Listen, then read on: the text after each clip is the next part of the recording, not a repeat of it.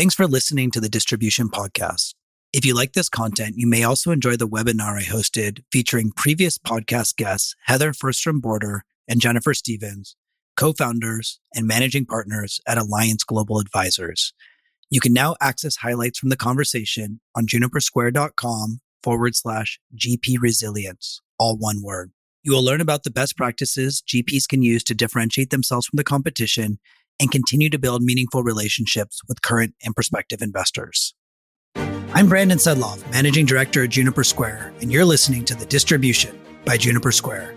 Join us as we sit down with experts from commercial real estate, venture capital, and private equity to discuss trends in technology, fundraising, and private markets. We'll cover this and much more. On today's episode of The Distribution, I sit down with Roman Pedan, CEO of Kasa Living a tech powered, flexible accommodations brand and operator founded in 2016. Kasa Living partners with real estate owners to transform units at multifamily, single family, and hospitality properties into professionally managed accommodations. During our conversation, we discussed the OpCo PropCo business model, why Roman decided to start Kasa Living, trends in the hospitality sector, including how regulatory changes may impact performance going forward, and what Roman and Kasa Living see coming down the pike over the next 12 to 18 months. I have had the privilege of knowing Roman since 2016 when he did an MBA internship with us at Juniper Square and have learned a lot from him and the Kasa Living journey so far, and I know you will too. Let's get into it. Roman, welcome to the show. Thank you for having me, Brandon. Well, this is a fun one for me. We go way back, but before we start talking about our relationship, maybe you can introduce yourself and tell our audience a little bit about Kasa Living. Absolutely. So, my name is Roman Pedan. I'm the founder and CEO of Kasa Living. Think of Kasa as a global accommodations brand for the modern traveler.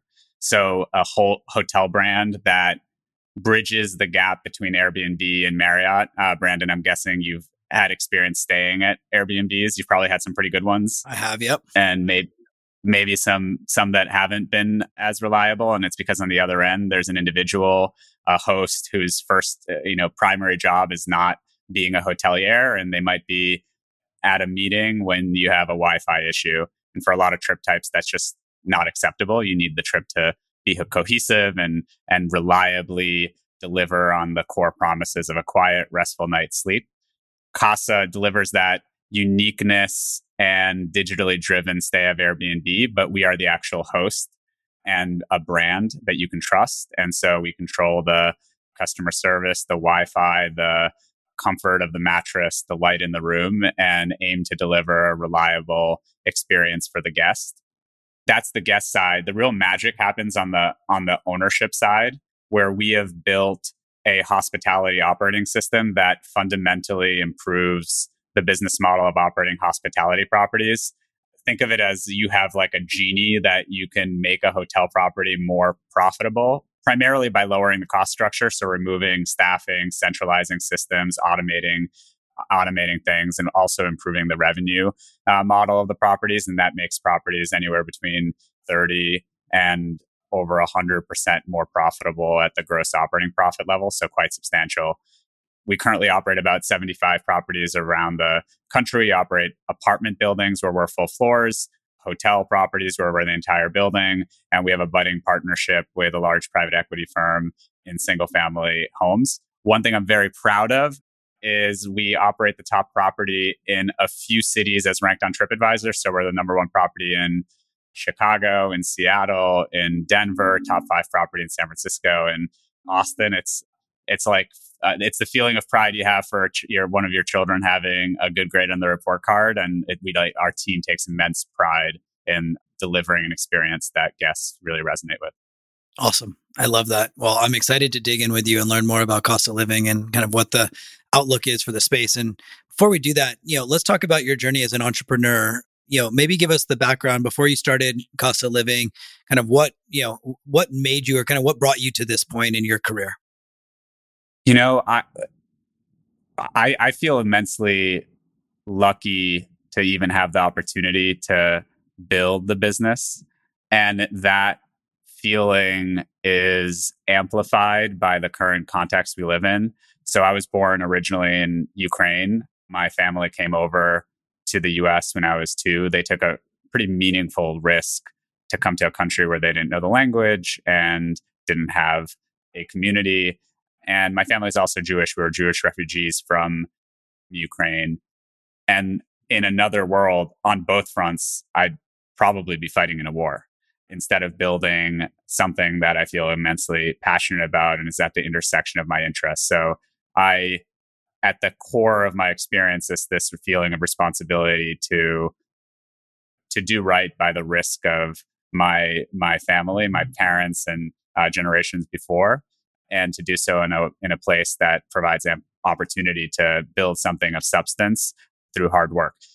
Specifically to Kasa, I uh, have always loved the the elements that intersect Kasa. So I grew up having a fascination with real estate, more kind of like you know, uh, for lack of a better word, like real estate porn growing up, like going to see every open house that was on the block and just being excited that the, fa- the space that we live in or or or or see and feel can really impact the way things work in a community in a city. But I also love technology for a, almost a similar reason. You write a line of code and it impacts the world in a really dramatic way for for a long time. I studied computer science in undergrad. I also studied real estate and always thought these two worlds were were were were like oil and water or two lanes of a highway that were never going to uh, come together and uh, have have been excited to see the the increasing connection between technology and real estate and hospitality in a profound way.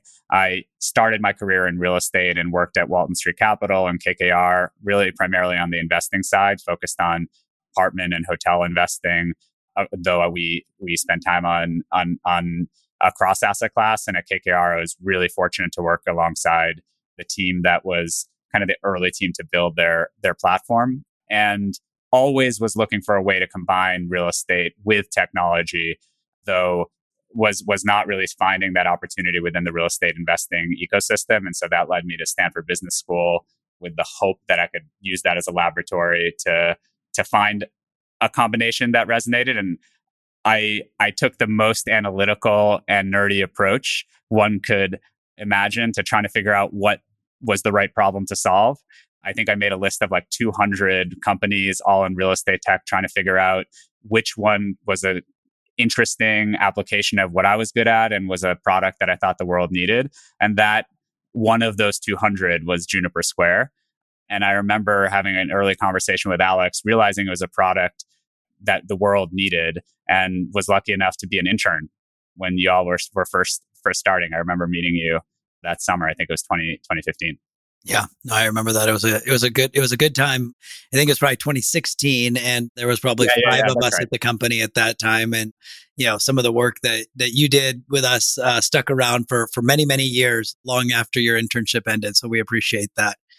You, you mentioned computer science and real estate. That's not something that I hear very often, and you kind of highlighted the real estate experience was around the form and and you know doing open houses but did you have a sense or a like a hypothesis of like how these two worlds could come together? Like what is you know for someone who's listening to this who's like how does a computer scientist think about real estate? Like what what would you tell them? Like how did you think about it you know prior to really like digging into the industry and actually understanding what was happening yeah, I mean, at the core, I think these two industries are allergic to each other and and actually quite similar. In a like, kind of going back to what I said earlier, real estate is intended to affect the way we live, work, office, and do so in a durable, profound way. You build a building, it affects everything around it, and and similarly, you write a line of code, and it's very durable. It changes the way people interact with each other, with technology, and with systems around technology and each other.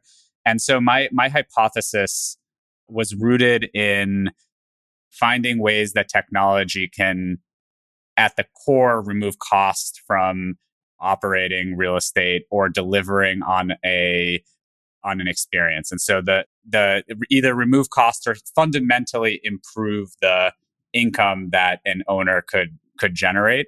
That was that that's my hypothesis. The reason there's an allergy between these two worlds is technology can move very quickly.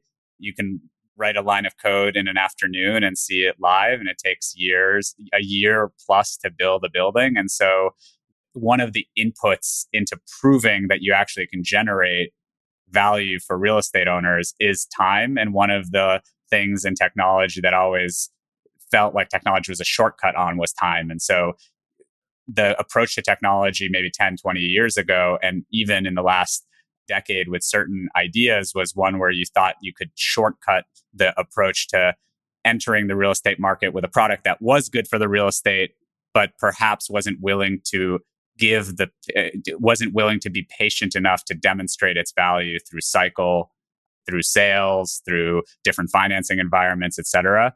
And so at the core of what i was interested in was how do you lower the costs of operating assets and deliver a better customer experience at the same time, but do so in a way that was patient and mindful of the time scale of real estate. Yeah, I like that. And in many ways it's it's come full circle in this time scale of real estate and the importance of patience plays out, you know, especially as we're talking about the current market dynamics where, you know, people are realizing, you know, some of the challenges of illiquidity, but also some of the benefits of illiquidity and, and kind of the way that real estate's been structured.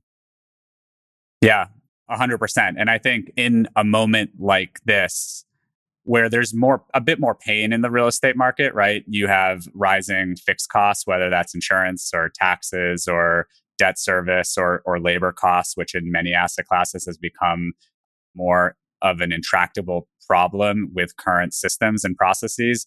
Technology can be not necessarily the panacea, but a meaningful painkiller to lower costs while there's otherwise inflationary pressures that are kind of like fixed in the P&L. So uh, 100%. So before you got to start Kasa Living, we talked about your internship at Juniper Square. What did you do? Like, was it at Stanford Business School that you decided to become an entrepreneur? Like, what point did you know that starting your own business was the right thing to do? And then how did you, you know, it's a multi part question, but then how did you figure out that, you know, starting Kasa was the right business problem to focus on. Yeah, it's interesting. My my framework, and I borrowed, I think, a common framework perhaps for what one should do if they're so lucky is finding something that you know you really love, finding something that you're not just good at but uniquely suited for, and then something that creates value. And so I was searching for that. I was searching, and the hypothesis I had was very few people had the technology background and the real estate background, my deep background in in both. And so I should really focus my attention on that part of the world, especially considering I really loved it. But then that was that that got me to that 200 line spreadsheet, which uh, in that spreadsheet, like there were a lot of ideas that either didn't resonate or I did not think would be really good ones. I was really excited about Juniper Square because it stood out. And you're not paying me to say this, but it was a problem that I knew many fund managers had. And it was a solution that was without a great, uh, it was a problem without a great solution.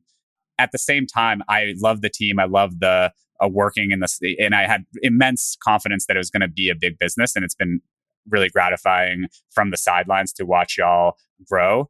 It wasn't the thing that I was like most passionate about and the problem that I felt as if I was most uniquely suited to solve. And so the decision to start Kasa kind of came from a lot of moments of reflection of like, what have I turned to most frequently? And I recalled when I first learned about Airbnb that I thought it was an idea that was necessary for growing a consumer that was increasingly flexible. I I was increasingly seeking flexibility in my life. I was increasingly seeking something different in the type of accommodations I was looking for. I actually applied to Airbnb when I heard about it in 2010. I sent a snail letter to Brian Chesky, which I'm like a little embarrassed to to reread now and realize that I sent a letter to someone who probably didn't receive it. But I always got was captivated by the fact that Airbnb was building something that was direly desired by consumers. It was almost like a cry for help, and that we were investing at KKR and at Walton Street in what existed. We couldn't reinvent a asset class, and so we were investing in hotels that I did not think were the kinds of hotels that were going to durably be the kinds that the consumer of today really wanted. They were built on very analog rails, they were built on a labor structure that was not conducive to the just structural increases in the cost of operating those properties. And inc- increasingly, we were buying apartment buildings at the same time that were amenitized and programmed like hotels with nice gyms and cabanas by the pool. And yet they were preventing a hospitality activation to them. Airbnb was banned, understandably, in those properties because the lack of a professional manager meant that you were sometimes letting in folks into the building that weren't vetted, that might throw a party and impact the community. And so it was looked at the model of Airbnb and the idea of activating multifamily space as more hospit in a more hospitality forward way to fit with how those properties were being built was viewed in uh, very much uh, like a as an alert was kind of an allergic reaction in the apartment community when it was actually an oppor- when it was actually an opportunity. And so that was kind of the core of the realization that led me to start kasa. It was something i always was really excited about that fit my unique kind of thing that i brought into the world that i was uniquely capable about and that looking at the world from an owner's perspective there were trends that owners wanted to figure out how to capitalize on whether it was the uh, digitization of the consumer, the increased flexibility in how people live and work, or the increased cost structure of properties, that a solution was necessary, but a solution didn't exist. And so I started Kasa to offer that solution to owners and profoundly to, to, to travelers. It sounds like you know you had a lot of informed experience. You had your your time investing in hotels and then multifamily. You understood real estate. You obviously had a background in in technology was there an aha moment that like this is the thing to do or how did you kind of put pen to paper and actually say I, I want to do this and and did you do it alone? Do you have partners? Maybe what's the kind of founding story? You've kind of led us up to what's informed the founding story but what is that founding story of kasa living? So the founding story was while i was at juniper square i was thinking about this in a lot of depth. We had actually my my mom passed away in 2015, and uh, one of the things I my family did, my dad and my brother did to bring us together, and we always were kind of interested in real estate as immigrants growing up in the U.S. was buy a really small apartment building near our house. It was a three unit apartment building, and run it as as what today would be a kasa, but at the time, you know, for lack of the uh, brand, was an Airbnb style property. And we were generating on that property, some you know a hundred percent cash on cash yield every year, and like a, a you know a, a, a, yield on cost that was in excess of twenty five percent, and so it was just like metrics that you know are are impossible to find in any asset class that I've seen in in, in real estate. But we were having a lot of difficulty actually operating the property. Uh, it was very much run like a mom and pop property. And so there was in the back of my head, there the tooling didn't exist, the brand didn't exist, and yet the real estate opportunity fundamentally fueled by the fact that consumers wanted this product was was very obvious. And so eh, early in while I was while I was at Juniper Square, I, I thought, why don't we see if we can build this in a way that is both that solves for that need, that solves for the need for a brand, that solves for the need for the tooling, et cetera. And so we our initial hope was to find apartment developers who were in lease up and ask to take a few units in their community and run them as furnished flexible rentals. Given the fact that I'd lived in the real estate world for a long time and had built strong relationships within that community, I thought it would be a breeze to get owners to agree to have us operate a small hotel in their apartment building and what instead happened was on my birthday in 26 in 2016 in August 2016 I was dialing for dollars asking owners if they'd be willing to to give us a couple of units in their mostly vacant apartment building. And just getting no after no we went door to door we got warm intros. We finally got one partner in the bay area called prometheus who uh, the president of that company, Jackie, she she took a risk on us and gave us four units. in the property. We furnished them by sleeping on the floor of the, uh, you know, apartments and like just getting it done. Like we didn't have a playbook yet. And what was the, what what was obvious right away was there was tremendous demand for the product. We were the we were financing the business initially off a credit card from JP Morgan Chase to buy the furniture. So we were like sleeping a little uneasy. But the the first moment that we put the units live, and at first our demand was coming through Airbnb. We have since really professionalized and and uh, diversified the way we generate demand. But we were booked like two five minutes after we put the properties on on on Airbnb, and so there was an obvious need from the consumer side. And we realized over time, though it was hard to get those units initially, that there was a need from the owner side. The lease up was risky and anxiety ridden for an apartment building. And there was an opportunity to generate a lot more cash for the owner by operating some of the units as flexible furnished rentals to satisfy the growing demand. But that was the aha moment was the speed at which we were able to to operate the to generate demand and the need for an operator like this with the experience working with my dad in in Massachusetts. What do you think? I mean, so this is what 2016, 2017, is that right? That's right, yeah. And and so you had Airbnb as your platform at the time for distribution, but I presume there were hundreds if not thousands, maybe even tens of thousands of other options in San Francisco, right? And so what do you think like what stood out or what was it that was unique about the offering back then that allowed you to fill the unit so quickly? Do you have a, you know, do you kind of have a hypothesis with the benefit of, of hindsight? Yeah, I think the the, the inventory uh, and and this is kind of the root of what's amazing about Airbnb, but also why Kasa really complements it. It's that the typical Airbnb host is a individual, and that individual is not a professional hotelier. And as a result, they are uh, not 24 7. They're not ensuring that, you know, the sheet, you know, you're their clean white sheets, comfortable bed that some of them do.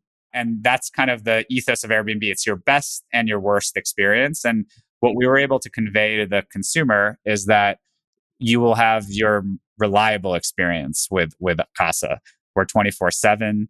We have you know strong wi-fi that we are held accountable for if you know the experience isn't great as a brand. We think about every single detail of your stay and of your journey and work to ensure that we deliver a experience that's befitting of our ambitions and our we have a company value which is to be a hall of fame host. And it's really not to be just the typical host on airbnb but to be the host that cares about your stay most and delivers not just the lowest level of Maslow's hierarchy of needs, like the things that you expect out of a brand and don't always get out of an individual, but the the things above that that show care and build connection. And so we were able to through our photography, through our descriptions, through the fact that we showed up as a brand rather than an individual, attract a guest that was seeking that experience in which it was lacking then and is still lacking. There are still not enough properties that a look and feel like an Airbnb, but are professionally managed and that are branded with a certain experience that experience that consumers grow to love. Awesome. I love it. So fast forward to today, give us kind of the quick snapshot by the numbers, size, scale, employees, properties, however you classify kind of the the metrics that drive the business and the people that that make it possible. Yeah. So I think we've had over a million reservation nights. We have over 75 properties across 40 cities. We have about 245 team members at the at the company who are passionate about delivering a great stay and also are working on the infrastructure that ensures that the experience gets ever better for the guest and the profitability grows for the owner over over time we're partnered with some of the largest, we've really focused on building trust with some of the largest owners of apartments and hotels in the in, in the country. So we have scaled partnerships with Starwood Capital, with TPG, with KKR, with growing partnerships with Greystar and and and many others like them. So that's kind of the and and one last, you know, we there have been companies that have grown with similar models in which improve the profitability of various asset classes through leasing those those spaces. Obviously, WeWork is the most well known. Our model is much closer to Industrious's model in the co-working space. So we manage properties for a fee. That's also the model that Marriott, Hilton, and you know a hundred other hotel brands and operators like them have focused on, which is more durable both for us as the manager and brand and for owners as our partners. It's not the quick, you know, quick get rich quick, grow at all cost approach to building the business, nor is it the not durable, but perhaps the highest cash flow in the moment of a lease that's above market for the owner. But it is the highest and best use for the owner long term and more durable. And for us, it, it, it ensures that we are a trusted partner for decades to come. So it sounds like today the primary way to book a unit on Kasa is through your website. Is that right? So we, much like Marriott and Hilton and others, list across channels. So you can find a Marriott and Expedia and Booking.com. We make sure that we are in as many stores as possible. So we want, and our client is the owner. So we want to make sure that we're maximizing the profitability of their properties. And we do that by really being agnostic around the, the channel that the guest comes in through. So we are on Expedia, on booking.com, on Airbnb. We're also within the global distribution system, which is how you get into the travel management companies. That's really the tooling that ensures that when you book through Concur and Amex Global Business Travel for your business trips, you can find uh, Kasa and, and stay with us.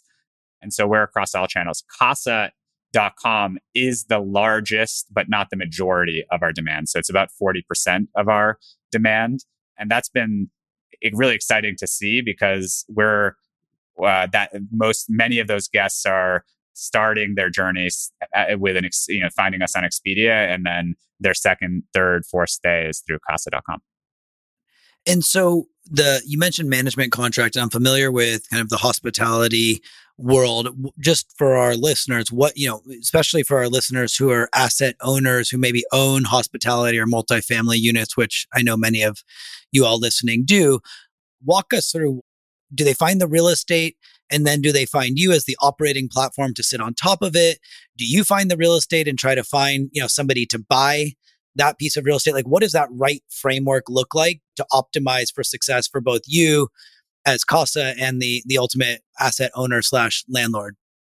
I would say i did improv uh, for a brief period though i was not very talented and i'd say yes and to that. So the uh, our pri- primarily and i think this has been an important element of the trust we've built with the real estate community and our partners we've grown through same partner expansion so we've partnered with some very large owners, and those owners bring us new deals that they are working on, and we help to help them to understand whether that whether we can make them more profit with a kasa operation in the in the property. So for example, if an owner is looking at a apartment to purchase an apartment that is mid development and is trying to figure out how to make the math work in today's interest rate environment and a new supply picture that in many markets, especially in the Sun Belt, have has has been at historic levels as a percentage of existing inventory and in total inventory. More apartments are being built today than at any point in the past 40 years. And so the they are finding it challenging to figure out how to deploy capital into those deals. We can often generate a very meaningful amount of yield expansion on those deals because we're able to generate cash flow earlier in those properties. You know, you're leasing up over 18 to 24 months in the traditional business plan. With Kasa, we will uh, furnish and operate multiple floors in the property and start generating cash flow at day zero.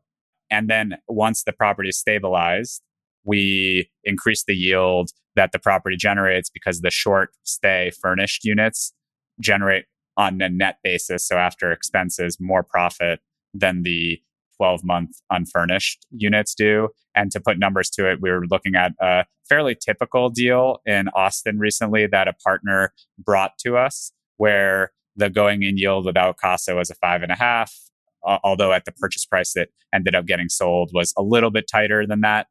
We were looking at it as a 50 50 Kasa and unfurnished rental deal, and we got to over a 9% yield on cost and an even a far greater cash on cash yield in terms of the uh, the accretion. And that was at 50%.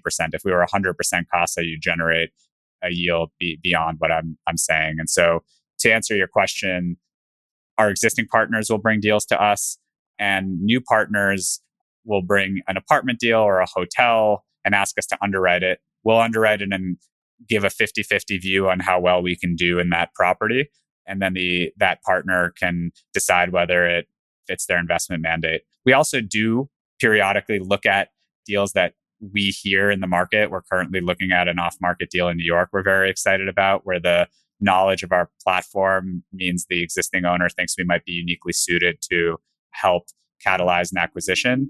We have limited resources and so we can only process so many of those kinds of deals. So the more typical model is when partners, whether they're existing or new ones, bring the deals to us.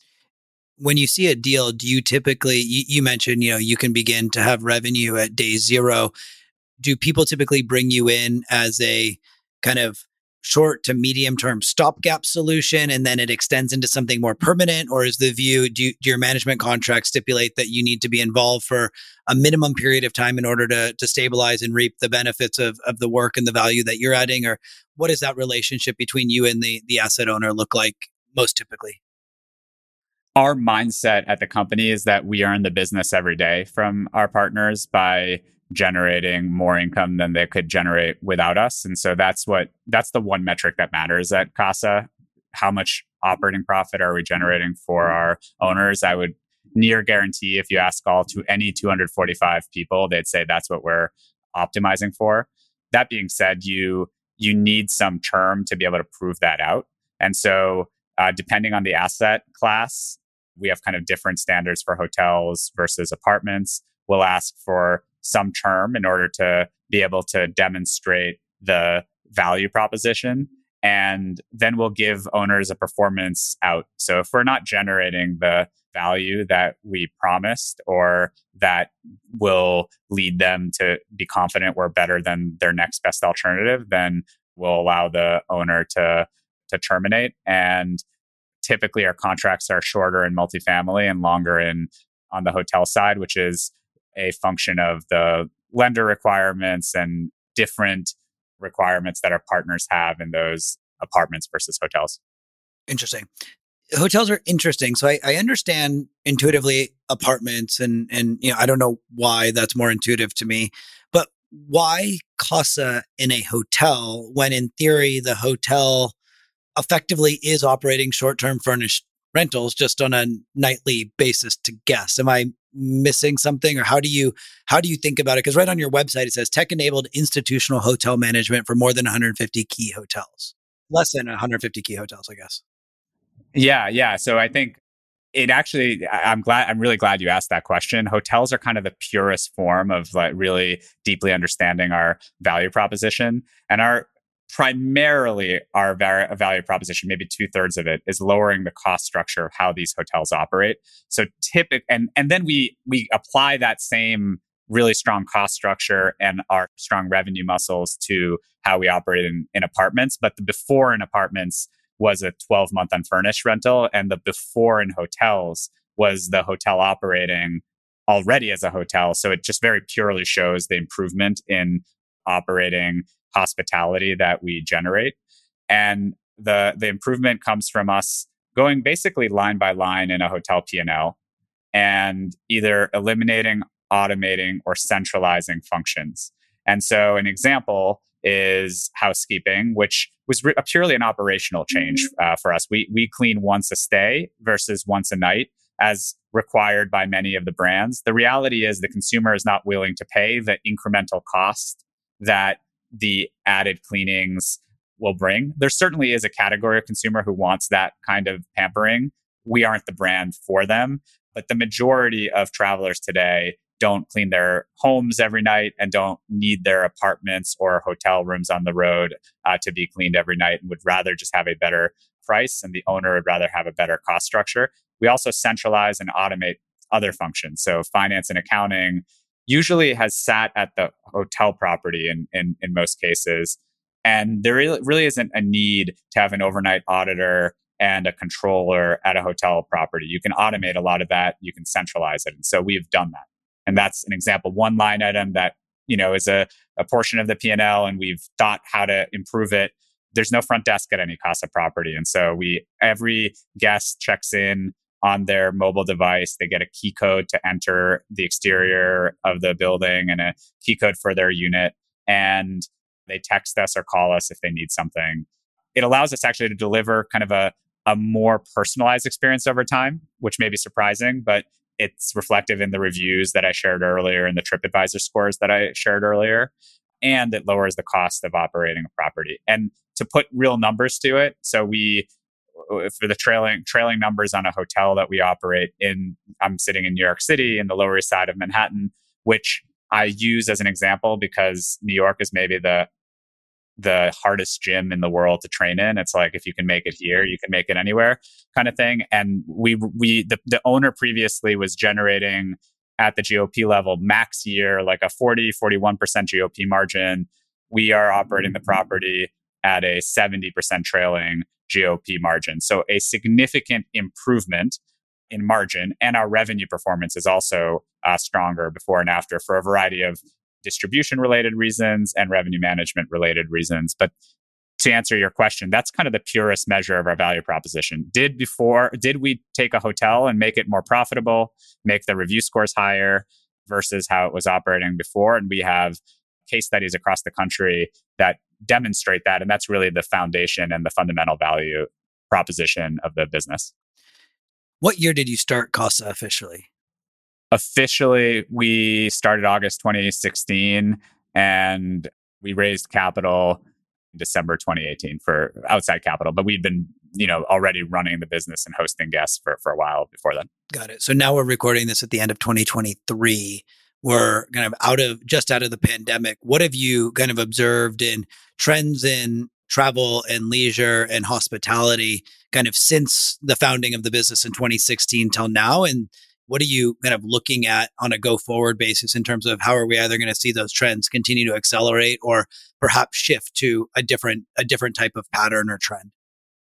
Yeah, so obviously the last you know I, no no pro forma I had predicted a global pandemic and that was a really trying time for us as a as a business. I often call it the darkest hour of revenue it's easy to talk about today, but like in a moment when revenue drops by 70% and people think travel will never come back, it is immensely scary. And I remember our team just like going really locking arms and working mm-hmm. day and night across the different elements of the business to ensure that we got through that time, not just to salvage the business, but to get through it stronger. I, I, you know, in that moment, uh, we had a debt term sheet pulled, our runway dropped to, you know, slow single digits. We had yet to fully transition to management agreements, so we had to renegotiate quite a few contracts. But at the core of our business is trust with our partners. We had to do that in a way that ensured we built trust rather than destroyed trust. It was really hard times. I sort of think hard times built hardened companies and our team feels really battle tested as a result. But that was a moment when all trends went out the window. What we're seeing today is kind of an overarching secular trend and a more recovery from COVID underpinning as well. The secular trend is a trend that we've seen for the last 15 years and maybe a, has accelerated a bit because of COVID. And that's the trend for flexibility seeking and digital enablement. So people have increased their desire for a flexible life in the last decade eh, quite profoundly. And I think, you know, the COVID obviously accelerated it. There's maybe a little bit of a retrenchment, but fundamentally, we've kind of like moved up on the graph of how many people work a little bit remotely, take an extra day on their weekend trip and experience a city for longer, spend weeks on the road. That you know, it always starts off as a trickle, any trend, then grows. And we're seeing that continue to grow as a secular trend, which is a fuel behind the need for what we're delivering at Kasa. And similarly, people have an interest in using their mobile device to control their stay, to have hospitality experience that's increasingly personalized and familiar. And so those are trends that have persisted and perhaps accelerated.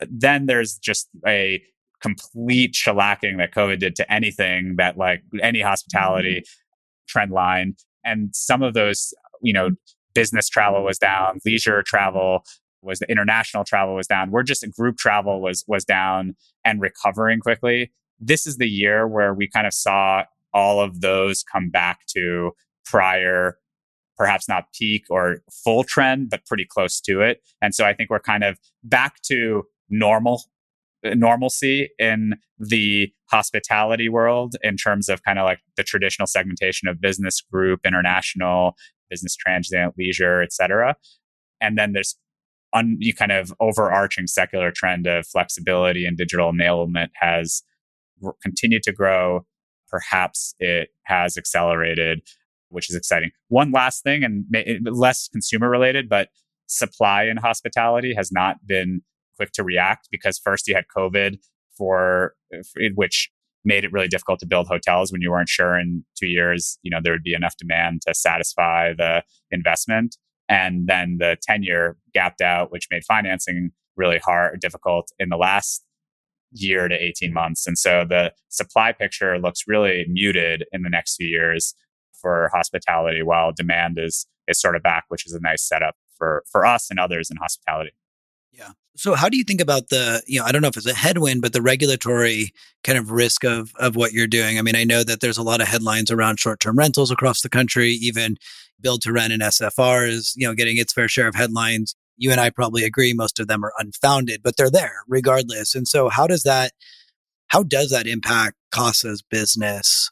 Or are you operating in a kind of a different paradigm where it's not directly impacting what you do and, and your kind of access to supply? Yeah, it's it's a great question. I think about this first from are we doing something that's helping the world or you know or hurting the world and obviously there's a dire need for housing in the United States and there's a dire need for various types of housing too. There's an you know housing needs to match the way people live and as people demand furnished rentals and demand flexibility there should be housing options to match and then generally there should be more housing supply given the US is quite significantly understocked for housing. What we've seen, the narrative obviously is, you know, you take a unit of housing from unfurnished and then you furnish it and rent it out. It's still a unit of housing, but it's used for a different use and you take away from the traditional 12 month unfurnished housing supply.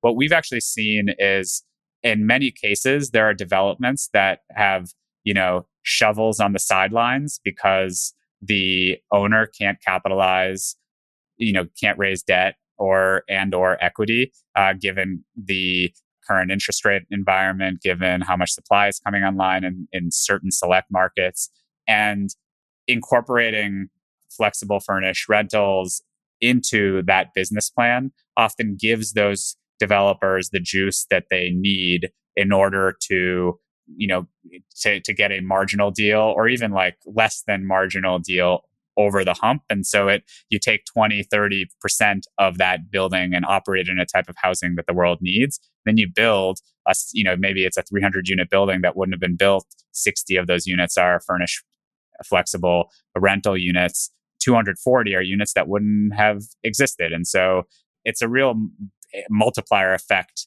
that exists where you take a small percentage to create a larger amount of inventory that's kind of like more of a policy part of that question. The, the your question around how it affects us, we need to operate within the rules of hoteling and short-term rentals in any given jurisdiction. So our properties and our partner properties will go through the right licensing to be a hotel within any city, which means that not every building will work because some buildings are zoned for commercial and hotel use and are built to that standard and other buildings are not and we have the team that can provide owners with that insight. They can also use local land use council. We can also help owners to adjust their building appropriately to ensure that it can be future proofed to enabling this use down the line as it continues to grow. And because there's a restriction on which buildings can and can't work in the model, it creates a competitive advantage to the buildings that figure out how to operate and be licensable as a hotel because down the line they will have more resilient cash flow right one building can't and didn't do the work up front in a development or maybe post delivery and so when multifamily fundamentals drop their cash flows do as well and another did and so they're able to program in flexible rentals and put a floor on the NOI of their property as a result Interesting. And so, uh, just to clarify, and I think you may have said it, but but just so I'm crystal clear, are your properties operating then both as kind of multifamily assets and hospitality assets, or is the preference to convert everything to a hospitality use case? I mean, how, how do you think about this? Because I mean, we're talking about short-term rentals. I associate that with hospitality, yeah, with multifamily, but then we're talking about hospitality as a kind of more durable form of sustaining this type of operating model. Yeah, it's a good point. So we operate in two physical form factors apartment building, in which we take a floor or multiple floors or the entire building. But the physical form factor in that case, it you know refers to the fact that the units have kitchens and living rooms and multiple bedrooms. We operate all units that are Kasas as furnished any length of stay rentals. So we allow people to stay for a few months, but on average, people stay for a week or so in those mm-hmm. properties. And then we have a physical hotel property that has no, you know, we operate the entire building and have the units have no kitchens and living rooms. We operate them in a very similar way, but it's obviously a different physical experience for for the guest. And on our site and across channels, we merchandise them to be very clear what you're getting as the as the guest. Perfect. So, I mean, I think what's interesting, and we were in New York last week at a at an event together where we were talking about this idea of like operating company and property company, or opco and propco.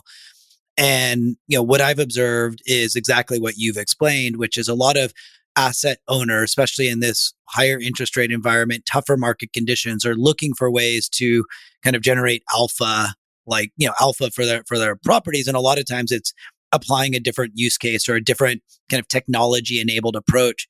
Where do you fit into this kind of opco propco model and and kind of how has that impacted your business as there's more dollars focused on this opco propco model to to create a, a kind of a bigger ecosystem yeah so we we are huge believers that aligning yourself with capital that deeply understands the operating business and the value that uh, with real estate capital that really understands the operating business and the value that operating business can generate for the real estate aligns incentives and allows both parties to win in a more substantial way. So the real estate investor might get upside in the operating business.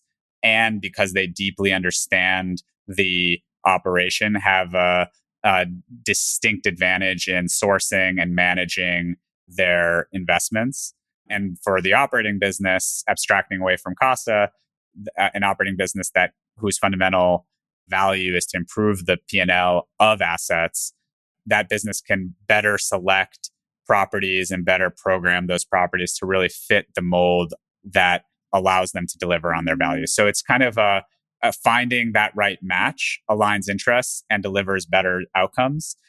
We have built and are really proud of a, a really sophisticated real estate team that has walked a mile in the shoes of many of our our partners and and that team while while while is small and so can't that to your previous question can't you know underwrite and source every deal will will is focused on a select set of strategies that we think in this moment in time can deliver asymmetric returns to the real estate investor and do so in the places where we create the most value based on the data that we have across our portfolio. And when I say asymmetric returns, I think that's like the holy grail of real estate investing. It's very hard to find, or any investing really. But when you find it, it really is in is, is magical. And for Kasa, that means if you have a business plan in which Kasa is kind of part of the secret sauce, your worst case scenario is everyone else's base case, right? If it doesn't work with Kasa in a hotel, you run the hotel the traditional way.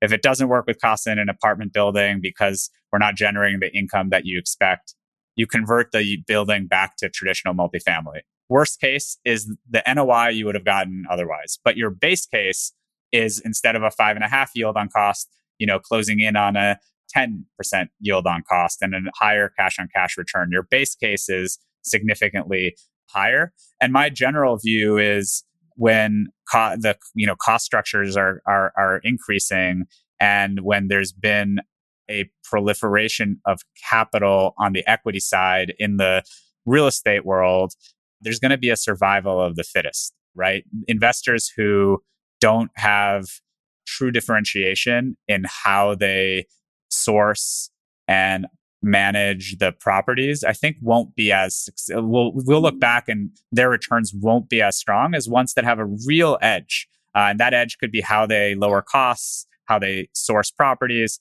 how they program their properties to meet consumers where they are.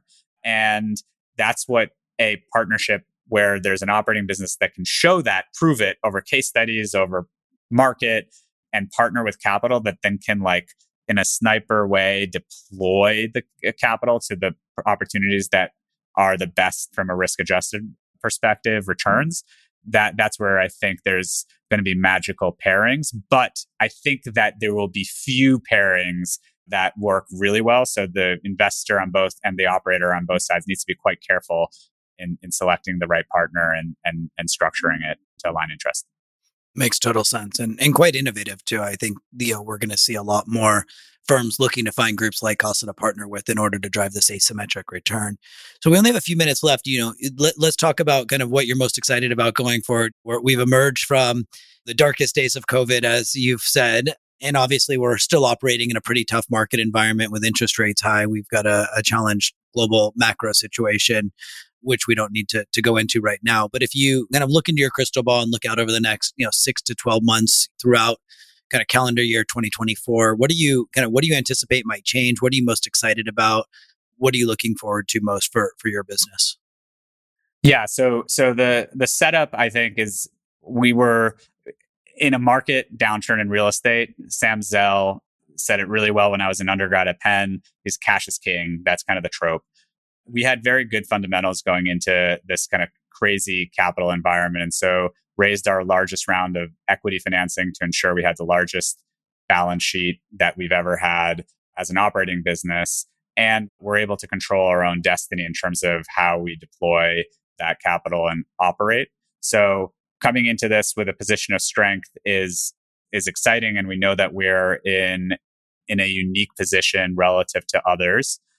Our goal forever, you will ask me this question in 18 years, and five years, and 10 years, is to make our real estate partners more money in their investment. And often that's by delivering a better experience to the guests that we serve. It's by optimizing ever further the cost structure of the properties. And so we're continuously investing in our systems to do so. One of the things that is perhaps the flavor of the week, but I think we all realize that's different for this technology than it was maybe for NFTs and crypto is AI, right? It, we're very excited in the applications of GPTs, and we're using specifically OpenAI's model, but you can have you know any LLM uh, interact with whatever you're building. For Kasa, the application is extremely direct and specific to our value proposition. So we are already using GPT-4 to help answer our guest questions more quickly, more accurately. And right now it's both a co-pilot and direct. So if you text Kasa, some of your questions will be coming directly from GPT-4.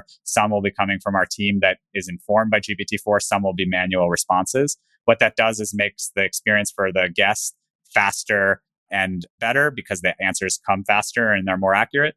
And for the owner, it lowers the cost structure. It's a much more efficient deployment of our resources.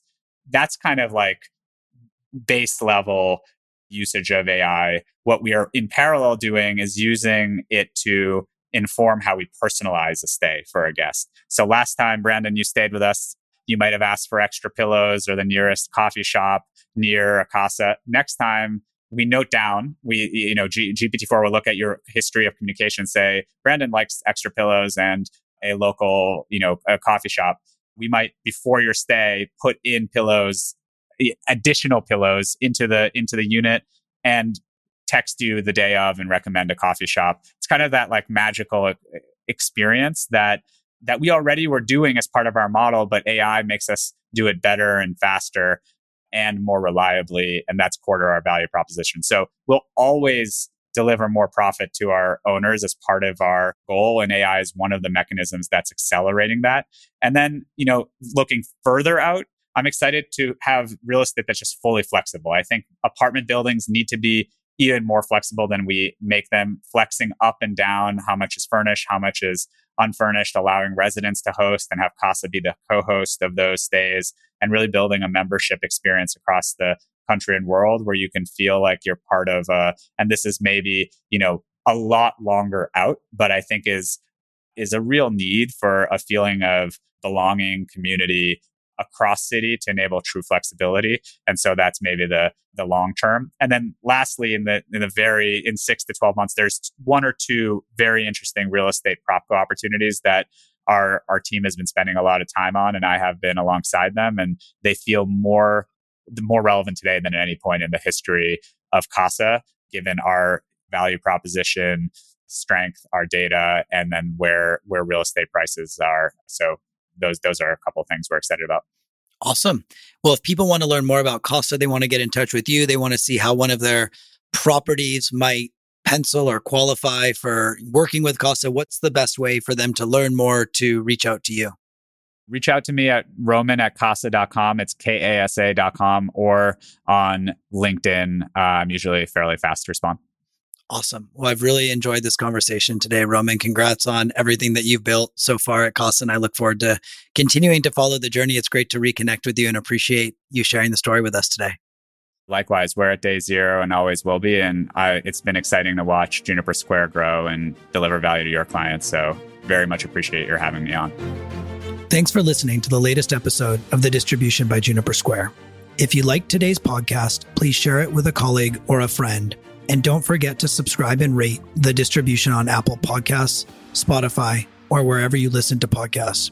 You can connect with me on LinkedIn by going to www.linkedin.com forward slash IN forward slash B Sedloff, or you can find me on Twitter at B Sedloff. You can also find a video recording of this conversation on demand at junipersquare.com forward slash the dash distribution. Until next time.